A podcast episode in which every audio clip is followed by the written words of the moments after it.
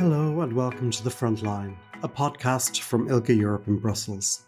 We represent and work on behalf of over 700 LGBTI activist organisations across Europe and Central Asia, and our podcast aims to bring you to the front lines of queer activism in the regions. My name is Brian Finnegan, and today we're looking at ILGA Europe's Rainbow Map of Europe and the realities that lie behind its country rankings. Released every May since 2009, the Rainbow Map ranks all 49 European countries based on their legal and policy developments for LGBTI people. This year there was much movement on the map, with Malta holding the top spot and several countries entering the top 10. All of this is being reported across the world, but what truths lie behind the Rainbow Map rankings? Malta has been number one for eight years now, but is it a utopia for LGBTI people, or are there issues in the country that might be pinkwashed by its rainbow ranking? Are small movements up the chart really representative of what's happening on the ground for LGBTI people? And what's happening in the countries that used to be at the top but are now lagging very much behind? To discuss this and more, we're joined by guests Robert Attard from the Malta Gay Rights Movement, Simona Mursec from Ljubljana Pride Association in Slovenia, and Sophie Schers from Transgender Network in the Netherlands.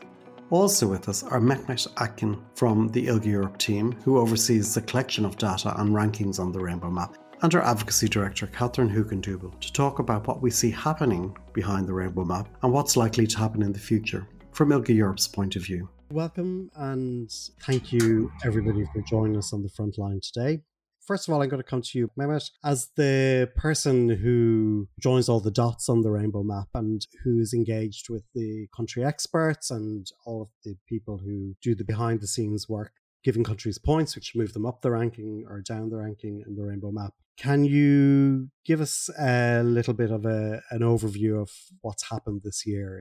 Yes, hello. Thanks, Brian. Um, this year's map actually tells a very dynamic story compared to the last couple of years. We identified some positive change, and mostly those changes are happening in the countries where there are new laws or um, policies protecting trans and intersex rights. But let me give you some examples of those uh, positive changes that jumped some countries on the ranking, but also um, the darker side of the story. Um, Spain, Iceland, and Finland jumped six places this year, and they are all now in the top 10 because both Spain and Finland adopted new laws. In Finland, it was publicly known as trans law that regulated legal gender recognition based on self determination. And it's the same story in Spain with the new legislation. There is um, the legal gender recognition is now based on self determination. But Spain introduced a comprehensive legislation in relation to human rights of LGBTI people. So it didn't only regulate LGR, but also um, created anti discrimination protection for all LGBTI communities, banned conversion therapies, and prohibited forced genital mutilations for intersex minors. And when it comes to Iceland, they still continue to fill their gaps in their legal systems. So they amended their equality laws, penal codes, etc. The other interesting story this year was Moldova. They amended their law on equality and penal code to include sexual orientation and gender identity based protections. So Moldova moved 14 places up on the rank- ranking. And the other positive story was coming from Greece. They moved up four places due to their ban on genital mutilations on intersex minors again and prohibition of conversion practices. The darker side of the story can be the example of Serbia and how civil society space is still important for LGBTI movement. They moved down three places because of the state obstructions to the Euro Pride before and during the event. And Slovakia moved down four places because of the irregularities of the implementation of their LGR. Okay, thanks, Mehmet. Um, a huge amount of movement there. Katrin, what's ILGA Europe's overall take in terms of what's happening in Europe, the wider picture? I think what we're really seeing this year is that despite the really fierce attacks from an opposition against LGBTI rights, but a broader anti democratic and anti human rights movement, um, we see that advances on equality are, are possible and are, are actually happening. For years, we've been warning about the complacency. And I think we've seen that replaced. I think in the face of the backlash that is unfortunately happening globally, but also across Europe and Central Asia, it seems like actors have been waking up. I think the, the conversations we have with governments, um, with institutions, with politicians have become more oriented towards how do we move forward despite, on the one hand, the backlash, but also the rise in hate and homophobia, transphobia that we're seeing across our region. And, and that is paying off. So, um, for example, in Spain, we have seen very targeted attacks, how an opposition has been trying to derail the process of reforming, especially legal gender recognition. We've seen a government slipping and sliding a little bit, but then holding track and actually seeing the reform through. And I think that's the positive change we're seeing on the, on the map this year. We also see that many, many gaps remain. And so, you know, in the example of Moldova that Mehmet's been giving, a country really starting to, to clean up and close gap by gap in anti discrimination legislation in the area of employment, in the area of uh, education, can actually make huge advances, not only on our map, but really on the lived uh, reality and the protection that LGBTI people face in their countries. Mehmet, I saw a tweet at the weekend, and the tweet was uh, Malta hasn't won the Eurovision Song Contest for quite a long time, but it always wins on the rainbow map. It's always at the top of the rainbow map. And that has been the case for eight years. So, what are the main legal and policy reasons for this? Because the map obviously only looks at legal and policy developments. Both Katrin and I talked about Spain this year, how they really passed this comprehensive law. So, this is one of the examples that countries can follow, which was the example of Malta um, starting from 2015. It's one of those examples where the government committed to pass a reform on their legal system with one unique legal act or with couple of acts. They regulated many issues on human rights of LGBTI people. Malta introduced Gender Identity, Gender Expression and Sex Characteristics Act in 2015. This law back then was groundbreaking it introduced LGR based on self determination, banned IGM, and created anti discrimination protection for trans and intersex people. And since then, Malta didn't necessarily stop but expanded the protections. They later introduced marriage equality and some other family rights. But they also adopt equality action plans every five years and follow up the commitments in those policies. And last year, they revoked the ban on um, men who have sex with men for blood donations. So Malta is that example that passed a reform, and they are following up on other issues with this reform. So, Robert, Malta consistently at the top, and we've heard some very progressive uh, legal and policy information moves from from Mehmet there in terms of uh, the Maltese government. How does that translate to day to day life for LGBTI people living in Malta? Day to day life uh, generally has incru- improved a lot in the past 10 years. However, as uh, I do community outreach on a daily basis, and I find that there are still daily struggles faced by certain intersections of the local community, particularly trans people and migrants most hate speech goes unreported due to public cases where the police don't take reports seriously and nor does the justice system. For instance, in January, the trial of a 2005 murder of Sion Grech, a trans woman, finally began, with the alleged murderers found not guilty due to lack of evidence just a few weeks after. The fact that the woman was a sex worker was often highlighted in the trial and in the media, which added further stigmatization. In terms of media, very recently, one specific media outlet that happens to be the main media partner of Europride has been posting a lot of clickbait articles targeting the non binary community. Most recently, following one of their podcasts where a notable gay influencer was asked on his opinions on gender identity, and he quoted Jeffree Star verbatim And his answer was used as a way to promote this podcast. So while LGBT plus people can enjoy equal marriage, legal gender recognition, and adoption, there's still a long way to go socially, and a longer way to go to accommodate LGBTIQ plus migrants who escape persecution in the hopes of living their true authentic self. I'm quite interested to to hear that because obviously the Maltese government use this as a, you know a prime example of how progressive Malta is. Yet what we're hearing from you is that between the lines it's a little more complex.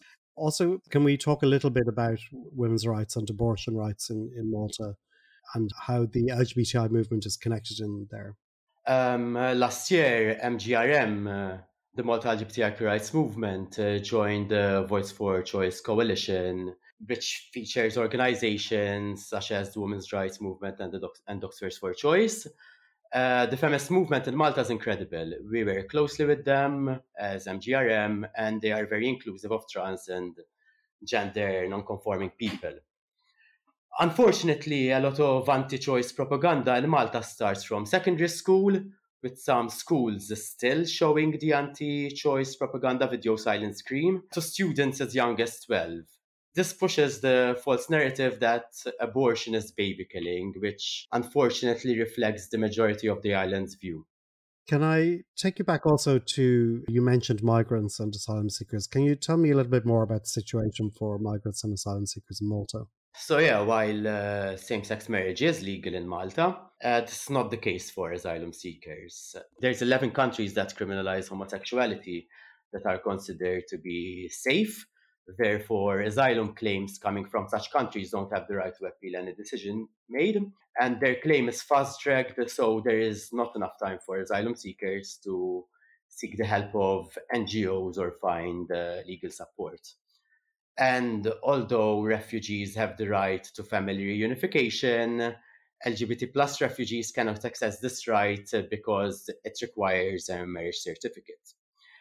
And HIV medication as well, it needs to be more accessible since it's very expensive for non-Maltese people who are not in employment. It can cost between 600 euros to 1,500 euros. And um, there's uh, the issue of detention as well HIV positive asylum seekers don't have access to medication, and NGOs don't have access to the detention centers, which makes access access would actually help us identify people from the community and raise awareness that Malta is an LGBTIQ plus friendly country by law. Some asylum seekers and people in detention who are LGBTIQ might have zero awareness of their rights in the country, particularly those who omit stating their sexual orientation during the first interview. Um, it's actually important as well to mention regarding asylum seekers that uh, they are asked to prove their sexuality. And in some cases, the individuals either lack trust in the system and they do not disclose their identity, as I already stated. And in other cases, we had clients where their asylum application has been denied due to not enough proof, even though they have given enough proof, including support from GRM, some of which has even showed up at Pride. So, not such a rosy pink picture there. We do look to this idea of a top 10 countries and leading the way, but obviously the top 10 doesn't actually fully reflect what's happening in countries, as we find also from the annual review, which is the publication that's linked to the Rainbow Map, giving a narrative story about what's happening in each country. So the top 10, as I was saying, Katrin, isn't an exact picture. Can you talk to me about the, what the map really tells us in terms of the top 10 and what are the consistencies that we find between the countries in terms of what's not happening? Yeah, maybe just to connect to the to the conversation we had on Malta, I think it's it's really important to just keep in mind what the map can be and what it what it's not, and we're having these conversations every year. I mean, while it's an amazing advocacy tool, and I think it really helps countries to see where progress is being made, where other countries are setting the bar higher, and and where they should go next. Of course, as much as we try to look that the laws we're giving points to are also really accessible to people, there are often many, many sub conditions that need to be in place and and you know then there's a conversation in how far we're reflecting them in the map or not like on intersex for example we do give points for countries banning intersex genital mutilation. And Mehmet mentioned that for Greece, for example, moving up this year. But at some point, we did see that these bans only really work if other conditions are in place, like specific guidelines, like uh, a monitoring. And so we're giving points for that as well. So we're trying to to reflect the reality, but we do know that the the lived reality, but also the reality of accessing legislation is often uh, much much more complex than that. Looking looking at the top ten, I think what's really important to say, and, and it has been mentioned briefly, is that on the one hand, moving forward on closing the huge gaps that still exist on trans and intersex human rights protection have really made a difference for these countries. And very often it's not only, you know, the legislation on banning IGM or reforming legal gender recognition according to self-determination, but adding gender identity, sex characteristics, and sometimes also gender expression to law explicitly. So to anti-discrimination legislation, to hate crime legislation, that has really made a big difference. And I think that's also where we still see often the gaps that that remain actually. Mehmet, one of the countries that had big positive change this year, not only in terms of the country itself, but in terms of the region of Europe, is Slovenia, which introduced marriage equality. Historically, marriage equality has been a big thing in terms of movement on the map, but Slovenia only jumped one point this year. Can you go into the background of that and explain why that is? Yeah, that's a great question where I can talk about our methodology a bit. Um, Slovenia's change compared to other countries happens because of how much a piece of legislation has a direct impact on people's lives. So we rank the countries on the basis of laws and policies under 74 criteria and in seven categories. And those seven categories make up 100% on our ranking. Each 74 criteria under seven categories have different percentage of weight. For example, if a country has marriage equality, they gain 3.75 points. Or if they have IGM ban, they gain 2.5% on their overall country score. Um, Slovenia amended its family code this year that gave same sex couples access to marriage and also joint adoption rights. So it gained those points. However, this legal change didn't grant all kinds of family rights to LGBTI people. So they didn't gain more points under our family category. When it comes to Spain's and Finland's new laws on LGR, these laws not only introduced new procedures for LGR, but they also created those procedures without any requirements or preconditions. So they gained many other points under our LGR category. For example, sterilization is not forced anymore in Finland, or you are not required to have medical interventions in Spain if you want to change your gender marker. And all those um, details make countries move a little bit more on the ranking. So basically, the points countries gain or lose every year, it's related to how many criteria they fulfill on our index or how much percentage of weight these criteria hold on their total score. So, Simona, welcome from Slovenia and congratulations to all the LGBTI activists in Slovenia who've fought for, for same sex marriage there and who've been working over the years for the equality of LGBTI people. Can you tell me what it's meant in terms of life in Slovenia for LGBTI people? Has it increased the confidence of the community and movement? And has it changed the country's feeling about itself? Thank you very much for, uh, for the question and, and for the congratulations. I think that the moment of uh, celebration was actually last year when the Constitutional Court published its rulings. Basically, because a very important part of the story that at the end of January this year, uh, the let's say full marriage equality law has come into force. It's due to several processes. And one very important one of the last years was strategic litigation, or actually uh, cases, uh, two cases in front of the uh, Constitutional Court. And last year, when the ruling was published, um, actually this change then came as a consequence afterwards. So I think then when the Constitutional Court published this, and this was long expected, that was a moment of celebration. Uh, so actually, I think this year, uh, at the end of January, where uh, you know this uh, six months period where before the the law will be fully implemented, it passed a little bit more quiet, maybe. But I would like to also say that for I think for the Slovenian context, the fight for marriage equality has been 30 plus years. So the first initiatives started at the very early 90s after the independence when the new constitution was written. Slovenia has one of the more progressive constitutions uh, after the fall of the Berlin Wall because in the 80s in former Yugoslavia we had very strong feminist movements, very strong pacifist movements, and so on. So our constitution enshrined uh, a lot of rights, which in many other Western countries you don't have them on constitutional level. You have them only in the legislation level. So interesting part is that, for example, while the right to abortion or to uh, integrity of the body is enshrined in the constitution as a consequence of that, while our um, constitution is also quite anti-war, is a consequence of those movements.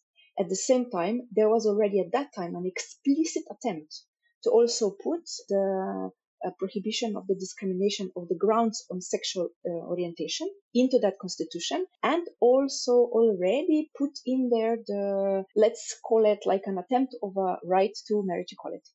So you can imagine from the early 1990s up until mid the second half of 1990s when for example the netherlands published its legislation on marriage equality uh, and so on this was the topic uh, of the activist community was how uh, like what um, small but prominent activist community, particularly of lesbian and gay activists, uh, this was the topic.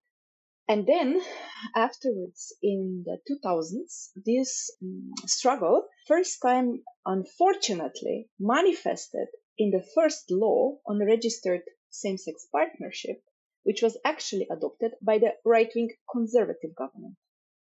So you can imagine the law was very problematic I will not go into the details, but that law in itself got two different constitutional court rulings of it being against the constitution.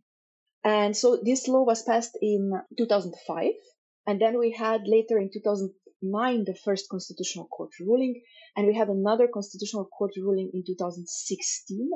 Parallel to that, we had two fought and lost referendums in 2012 and in 2015 again. And the second referendum, when it fell, which was, you know, it was a lot modeled uh, after the Irish uh, Irish examples. It was, you know, taken, uh, it was modeled under, uh, after some other experiences uh, in Europe. Uh, also, we were looking at Malta at that time, trying to find countries that would be similar, trying to model something positive out of it. And it failed again. And as a result of that, we had a second legislative proposal, which was like a second law on, allowing for um, it was called a law on same-sex partnership. And that one actually came already very close to having uh, marriage equality. What it didn't have is it didn't have the right for adoption.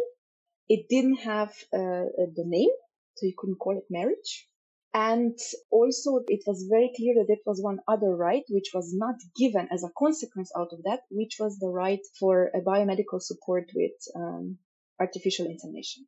So actually from 2016 onwards, we had already a fairly okay legislation discriminatory than in this aspect. And this family code change now corrected, uh, making it marriage equality law, where you can actually, uh, where they changed the actual law so you can marry uh, in, according to the same standards. It also allows for uh, people to enter into a procedure to adopt, but it still doesn't tackle the right to uh, access to uh, medical support with artificial insemination. So this is where we are. Because it has been so gradual, uh, I would also say maybe there was not such a big celebration as it would have been in some countries where maybe there was very little before and then huge change. For us, it was like step by step change. Katrin, you want to come in on that? Yeah, I just wanted to add because I think it's really important what Simona is saying that actually it was also the court that established that right because that's that's also something that we see reflected in in other places across the map that you know apart from governments introducing legislation and that going through the parliamentary processes it is often the courts like we've seen that in Croatia where the courts established the right to adopt for same-sex couples but also in Poland, for example, which you know is still the lowest ranking EU country on our map, we have seen this year the court um, ensuring that no surgical interventions are needed for legal gender recognition. So courts can and do actually make a, a difference as well. So, Simona, same sex marriage happened this year after a very long process and a very different process to other countries, as you explained there. And Slovenia went up one point on the map it still is at 21st place in the in the 20s on the map. Mehmet has already spoken about the reasons for that, but can you tell us what the priorities in Slovenia for the movement are at this moment in time? Well, actually, if we look at the rainbow map, and if you look at the areas where we don't have a check yet, uh, within all of those, we have now priorities for the future. So, as I already mentioned, one of the, when it comes to legislative regulation, one of the priorities is to also uh, have uh, eventually legislation that will allow for the right to biomedically assisted fertilization or uh, insemination.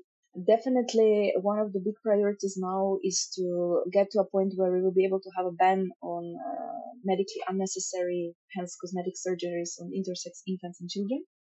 This has been a request for the last couple of years and uh, one also long standing fight now, the legal gender recognition based on self-identification criteria. So these are concrete like legislative things that we will, that we are working to push forward. However, there are also other important priorities which are going more into this direction of one level below because in most public services, in most public service sectors, there is nothing specific to support LGBTIQ plus people. I'm talking about healthcare, access to specific healthcare. I'm talking about uh, specific uh, measures for um, victims protection, you know, like safe houses um, and so on. I'm talking about shelters for homeless uh, and so on. There, there's nothing specific for LGBTIQ plus people in Slovenia. Protection of LGBTIQ plus asylum seekers, people who are imprisoned there is no specific measures, which means uh, transgender people are not con- uh, recognized at all. Uh, non-binary people are not recognized at all, and they are always put into this binary system. So then there is this legal administrative level that we have a lot of uh, areas. And uh, when it comes to this wider uh, blank spot on the rainbow map for us, it's also the whole area of hate speech and hate crime. Both legislation social aspect of it. Uh, there's a lot of uh, polarization and political abuse in that area. So these are our priorities for the future. And in the, the late 2000s, we, we did see a number of attacks on public spaces in Slovenia and on Ljubljana Pride. Has that violence passed now? Is there, is there still a problem with violence? And what is day to day life like for LGBTI people in the country? So I would say that we experience on and off um, this kind of more public violent attacks. Uh, up until 2020 and the corona lockdown, uh, we would unfortunately still on a yearly basis experience that one of the LGBT organizations uh, offices would be, you know, attacked somehow and demolished, or that we would have uh, an attack uh, on some of the community spaces and you would have violence on the street and so on against people. So uh, we have been seeing that unfortunately not only until end of 2000s, but it has, has been uh, continuously happening. I think that now in the last uh, year, two years, after also uh, we are reorganizing, remobilizing after the lockdown and, and corona period, we see uh, very interesting phenomena. Some is, like I mentioned already before, that the polarization in the society is getting worse and worse. So we have more and more very extreme, very violent calls, especially through social media and other digital uh, forms, calling towards direct uh, hate and violence towards the LGBT plus community, specific the more vulnerable within. Uh, specific against trans community, non-binary and other marginalized within the marginalized community. So that that's the one side of it on the other hand side, I think we also experience that there is more and more this um, dynamic of people within the LGBTIQ plus group building up these kind of bubbles you know, where you kind of build yourself a bubble of safe space, where you try to be within your community, where you try to be within a space of people where you feel safe and where you can actually organize and live a fairly average, maybe normal life, which I would just say with a disclaimer. Of course, this approach works for you if you are middle class, if you're white, if you're citizen, you know. Slovenia is very, can be actually quite an okay place if you have money, if you're white, if you're uh, well educated, if you're middle class. So, uh, in that sense, of course, these bubbles, they also provide a certain level of refuge, you know, from the general uh, societal climate. And finally, I think I would like to close this uh, intervention with the more positive outlook, because for us, what we do see in Slovenia, and this has been uh, one of the remarkable changes of the last 10 years, is how perceptions and uh, lives uh, are changing within the young. Uh, we have a big national research that comes out every 10 years. So in 2010, comparing to 2020 when it was published, we have now more than almost 70%, more than 60% of young people support, for example, for same sex couples to raise and have children. We are talking youth in Slovenia is between 15 to 29 years of age. And uh, for example, we have a very interesting statistic also because young people in the research were also asked how they identify with their gender identity and sexual orientation. And very interesting is that uh, less than 60%, so we are talking about 58% of young people only in that sense, identify as heterosexual or cis. So like over 40% of young people do not identify as heterosexual. And then they, you know, identify on the diapason. And within them, of course, there, within that, there's a small percentage, oh, I don't know, I'm not sure yet, and so on. But most of the, the young population, you can already see that uh, sexual orientation and particularly gender identity is part of their daily life in a very different way than it was for my generation and a generation of activists who were there in the 80s and in the 90s. And I think this is a great, uh, great also outlook for the future that eventually, if we work more and harder, uh, also we will change the societal patterns. Thank you for that that very positive outlook. And I suppose that's something we do forget because we we're in the now all the time. And across Europe, there are young people who are identifying in all sorts of different ways and and living their lives in a very in very different ways than our generations have lived and also have different attitudes so you know it does give hope for all of europe really when we look at what's happening now that there are a whole whole new generations of people coming up with very different ideas and attitudes around sexuality and gender identity Mehmet, two of the leading countries historically the netherlands and the uk are slipping down the rankings both the United Kingdom and the Netherlands. It's an interesting story. In 2012, for example, the United Kingdom was on the top of our list. They were the number one, uh, but now they are on the 17 uh, on our ranking. I think they tell a story of how and why work on human rights should never uh, stop. These countries are have been uh, lagging back on legal changes protecting LGBTI people while others um, started adopting or implementing a much more inclusive or progressive legislations. So that's why they are slipping down on our ranking. But let me explain that through our methodology a bit. As I said before, we have a set of criteria under seven categories.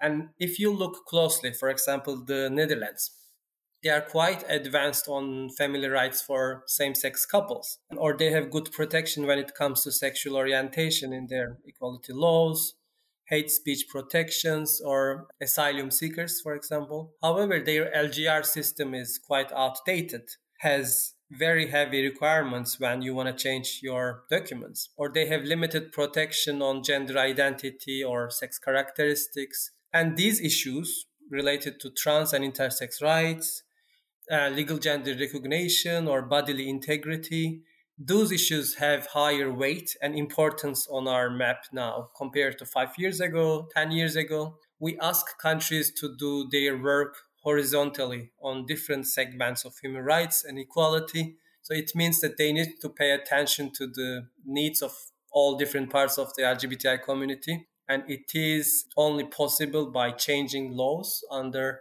all of our seven categories on our map, which is um, the Netherlands is lacking at the moment. So, Sophie, uh, another disappointing ranking this year for the Netherlands, and that suggests that all is not as well as we might imagine it to be in a country that we, we imagine to be a very liberal and very leading country in terms of human rights and, and certainly in terms of the human rights of LGBTI people. So, from your point of view, can you tell me what it's like on the ground for LGBTI people in the Netherlands and, and particularly from your organization's perspective? Well, on the ground, I think a lot of LGBTI plus activists have the feeling that the government is not moving forward and there's only more and more pushback. And there's organizations feeling it with sometimes violent attacks, uh, football hooligans, and uh, flag burning, and a lot of a lot of hate on social media, and also in in parliament. Uh, there's a specific uh, some sp- specific political parties quite outspoken against uh, what they call gender ideology. So things like uh, sexual education on the, the, highest groups in elementary school is suddenly controversial, where it wasn't a few years back.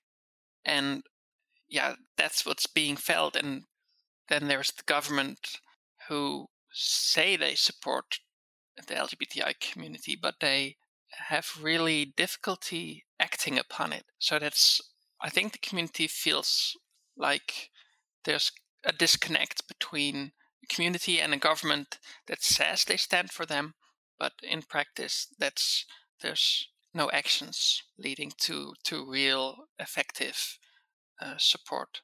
So really, what you're saying is that the Netherlands slips further as other countries take more action. Yeah. But the Netherlands is like many other countries in Europe. There's a rise in terms of hate speech. Is that is that particularly anti-trans speech? Not particular. It, it's. Uh, you, I think it's the the same hate speech we see in UK and and the US. Uh, things like grooming is mentioned. So drag queen story hours are suddenly also more controversial than they were a couple of years ago but a lot of hate speech is is directed towards trans people. That's true. So I think a lot of people think there are more trans people than there are, in fact, and uh, we take up too much space as well. of course, there are most people speaking out against trans people were already speaking out against government in some other way often, but they're now finding this as an issue that they want to uh, profile themselves on. And is there a rise in um, incidents on the streets? Um, yeah, well, every year we make a report on anti trans discrimination in the Netherlands. So we uh, collect discrimination from people who come to us, but also uh, to the anti-discrimination offices in that are regionally organized in the Netherlands. And then there's also some figures from the police, but that's indirect. So there's no direct registration by the police. So. And we do see a rise at every organization where we collect it from last year, and and in part it was because of a public anti-trans campaign uh, aimed at uh, legal gender recognition legislation, which is uh, now in Parliament. But that doesn't uh, explain all the the entire rise in anti-trans discrimination. And the legal gender recognition bill that's in Parliament is that self-determined? It's aimed to be on based on self-determination. Yes. And so that's where they jump on with the, the exact copies of arguments picked from UK and which already have been used in, in Finland and in Spain and will be used in Germany. But what you see, uh, we've seen that this discussion uh, had a big impact in the UK, and we're now feeling it here as well. And would you be hopeful for that legislation to pass? Yeah, of course. If it won't pass, it will be the first LGBTI legislation brought in by either parliament or the government in the past maybe 30 years that wouldn't pass. And that would be quite a turning point in LGBTI rights for the Netherlands and would embolden the anti trans groups and uh, anti gender diversity, sexual diversity groups in, in the Netherlands. Yes. Katrin, it's a changing map. Countries who once took the lead are falling down. Unexpected movement is happening for countries like Moldova.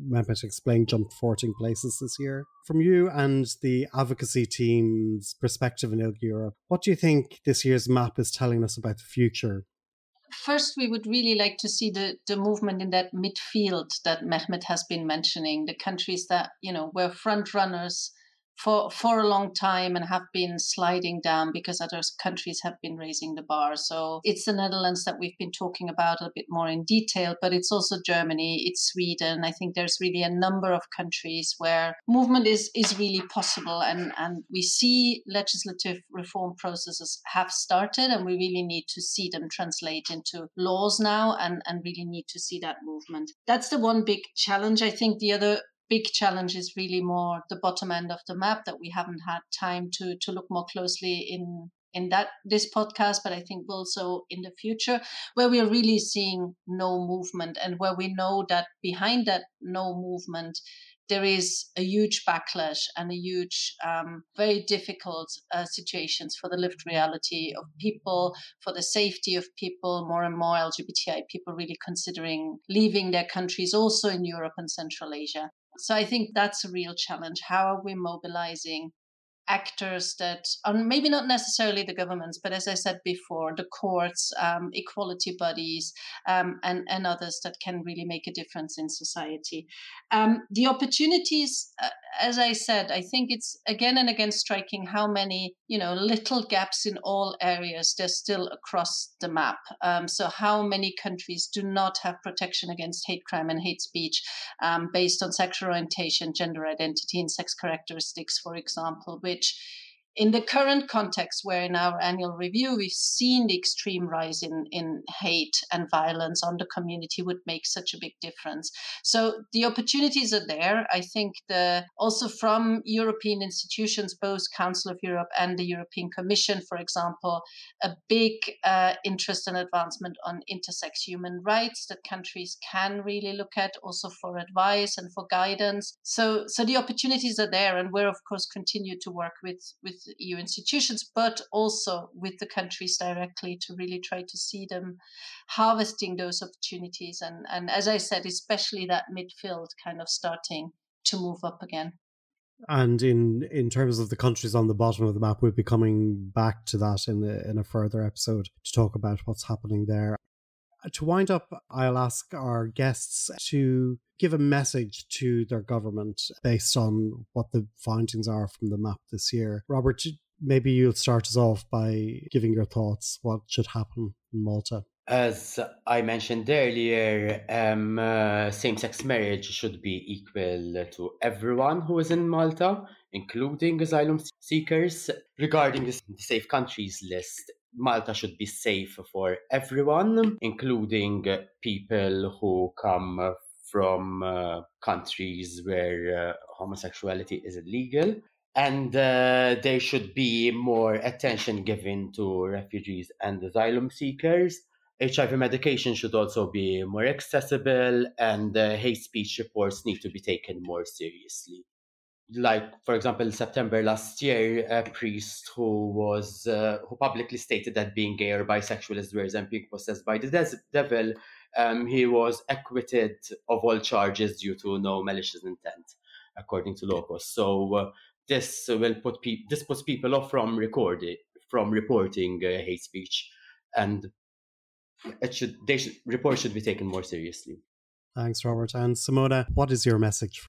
Yes, so the message for our context is that Slovenia is a is a country that sometimes on the first glance things can look okay but actually, the moment you look under the surface and you start looking into the details, you realize how many deeply systemically rooted um, problems we have. I'm talking about deeply rooted racism, discrimination, and you know nationalism and so on. So for the LGBTIQ plus community, and particularly for those people who are at the core of the more vulnerable, the the problems are really multifaceted, uh, facing, um, uh, you know, this type of oppression. What I'm trying to say is that when we talk about LGBTIQ plus asylum seekers, for example, their first problem is going to be forced deportation back to Croatia. And it's not even because they are LGBTIQ plus people in the first moment. It's because that's how all asylum seekers in Slovenia, uh, when they come, they're treated non-humane. And that's what the government decides to do. And the biggest problem is that uh, we had behind us in 2020 and 2021 up until early 22 last parliamentary election we had an extremely authoritarian hateful government this has changed we, we have a left liberal government now but it didn't change how they treat people who are with the most vulnerability and least power so they still deport asylum seekers back to croatia where they're getting um, extremely violated and pushed back into Bosnia outside of the EU. So this is just one example how deeply systemically we are uh, we are uh, faced with with these problems. So for us, actually, the fight for LGBTIQ plus rights is the fight uh, that transcends only our community in many of these areas. Uh, so it gets more complex. It's more difficult to articulate it. So uh, we, I think, we need to focus more on recognizing these points of vulnerability and then actually build a more political, uh, more more strong alliance in that sense. Um, so it's it's a message both to the decision makers. A, we are looking at you and come on, you know, we have uh, we have a different government now live up to the expectation of the voters that, vote, that voted for you and fought in, in, in protests for two years every Friday, protested for a different political option. Now we have this different political option. We who were on the streets elected you now live up to the expectations. The expectations are human rights protection for everybody. Sophie, what message would you have for your government at this time? I think um, my message would be bring on the turning point the LGBTI community needs, not the turning point that our opponents, those who want to take away our rights, are screaming for. Make LGBTI rights a priority like you do in your international policies, because that's the Netherlands is really making it an issue on international levels. But at home, it's a different story, and that shouldn't be how well how it needs to go. So we need this turning point because if it doesn't, it will become really scary for a lot of people. It's been a very interesting discussion, and it's really good to dive behind the figures of the, the rainbow map to to really get a, a view of what's happening in each country. I think we should do it every year because it's something that is needed to contextualize. But also, congratulations to everyone in the movement who's working really hard in all the countries we've focused on today and, and all of the countries in Europe, really, who are, we know we've a very strong movement across Europe and Central Asia. And thank you for joining us today.